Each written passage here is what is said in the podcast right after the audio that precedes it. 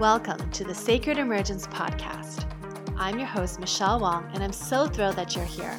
This is a place where you'll be guided to living your most aligned life so that your truest, most radiant self can emerge.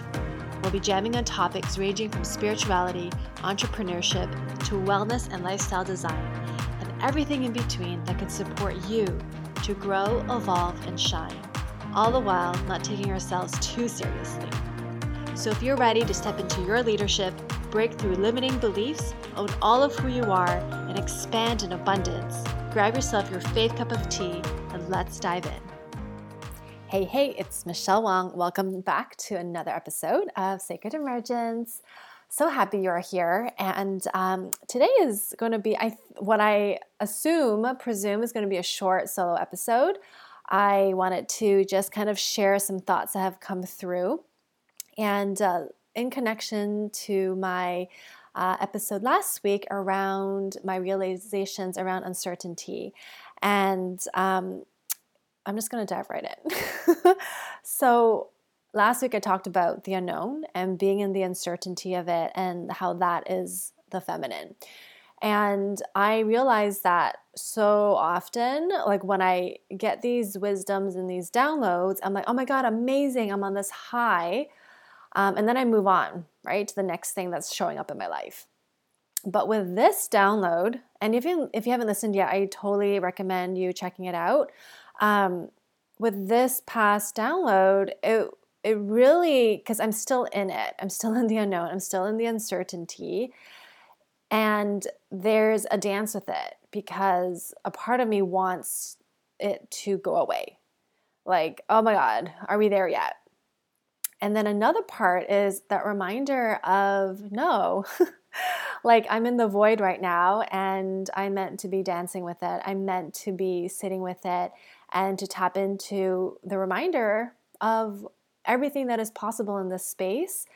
Um, because in this space is where all the magic happens. And it's so quick for my brain to want to get out of it because it's not always comfortable.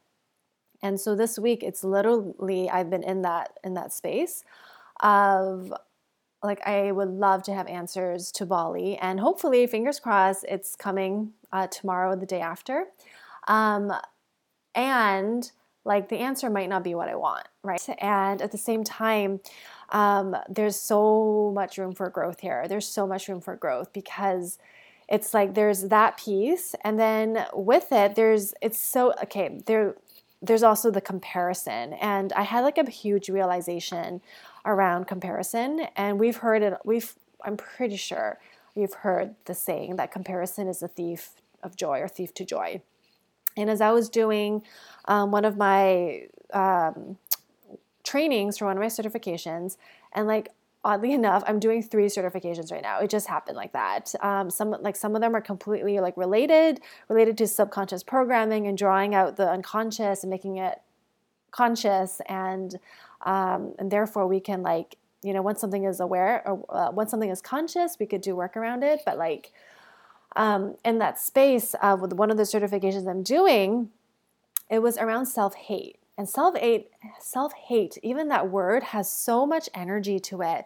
It's not even something I really want to look at because I'm like self-hate. I don't have self-hate, right? And like it might not be that word I would use, um, but comparison came up, and I was like, whoa! In my work with you know self-hate, I realized that when we compare ourselves, it's a form of self-hate because we are all unique, brilliant individuals, right? We like each one of us are incredibly unique. Like even if it looks like someone is similar to someone else, there's like our genetic makeup, you know, our human design is incredibly different. There's not one human design that's the same, right? There's not one fingerprint that's the same. Like we're all designed to be different, unique, and bring something amazing into the world. If we compare ourselves to someone else on their journey, it's diminishing our own light and that like that hit me and it's like because i've been comparing myself to others like seeing other people traveling i'm like oh my goodness you know like oh my goodness or like someone's further ahead in business or whatever it is like the judgments that we have on ourselves and like all of that, this is all a practice. Um, and to integrate and to embody the things that we learn. And that's where the magic really is. And, you know, I talk about embodiment through human design, like it's about embodying your design. But embodiment and integration is not even just human design, right? It's everything that we've learned. Um, it takes time to integrate the things that we've learned. Um, so make sure you give yourself space for that.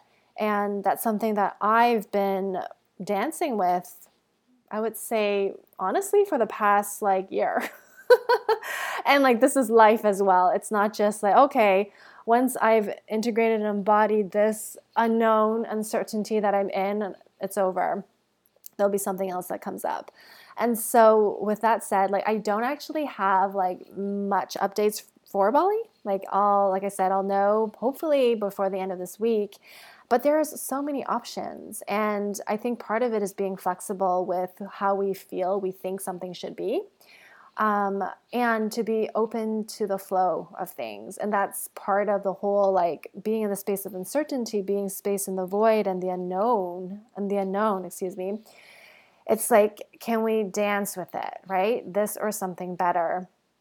And if we don't have an answer yet, or if it's an answer that we don't like, then we have a choice. We always have a choice. So exercising that free will that we have.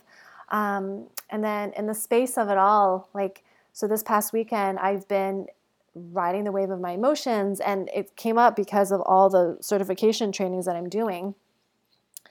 With all of that, it's like I still have to show up in my business. I still have to show up. And I feel like it's not authentic if someone only shows up in their happiness, right? Only showing up when things are perfect.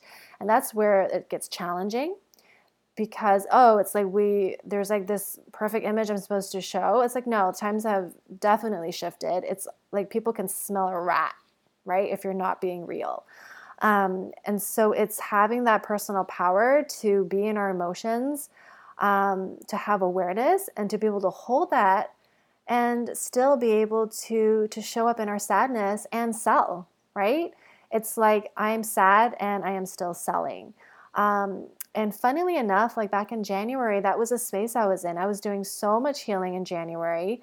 Um, and things were great. And in February, there was a disconnect. Like I felt like I was withdrawing and disconnected a bit. And I, I, might, have, shared this in the, in the last episode.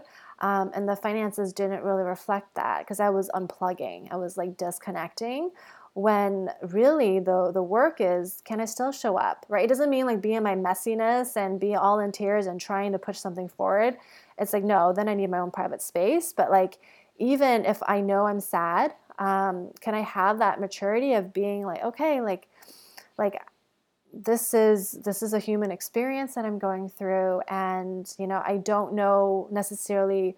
Um, what's going to be the outcome. But I, as an optimist, I know that everything is um, is working in my favor, and I can choose to learn from this. Um, and I'm still going to show up because I believe in myself. I believe in my work, and I'm here, right? I'm here for a reason. I have something to share, and we're all human.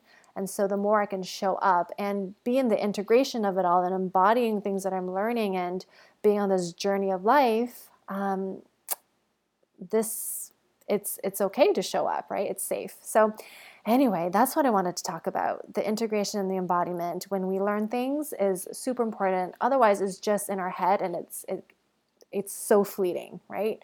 Um, once something is integrated, it's almost like or embodied, it becomes like second nature that it's like we forget, like, oh yeah, I learned that last time. Oh yeah.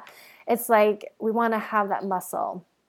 So I hope that resonates. Um, oh my god i'm very excited. I don't know if i you know when i do these like these riffs it's kind of like this unconscious streaming. So i don't even know if i if i shared this but i have something exciting that i'll be announcing. Um, i'll be announcing publicly to the to the social media as well as to those who are connected with me through email. And if you've already had a human design reading with me um, ever, um, you should have received a few emails already um, with what it is, and uh, you have like what's what's the language I used around it? You have like the early bird. You get the early bird dibs, um, and so more to come. But if we're not already connected, please connect with me on social media. I'm pretty active on Facebook and on Instagram. I'll share the links in the show notes. I'll share the links to the last episode that I'm referring to. And I'm so excited for this new thing that I'm launching. Um, I'll share more thoughts around it in future episodes, but uh, stay tuned for more. Love you. And um, as always, thank you for subscribing. If you haven't subscribed yet, please subscribe, uh, share, tag me on stories, michellewong.xo on Instagram, and I will talk to you soon. Cheers. Thank you for listening to the Sacred Emergence podcast. Make sure you subscribe so you don't miss an episode, and thank you in advance for sharing this with others who can benefit. Until next time.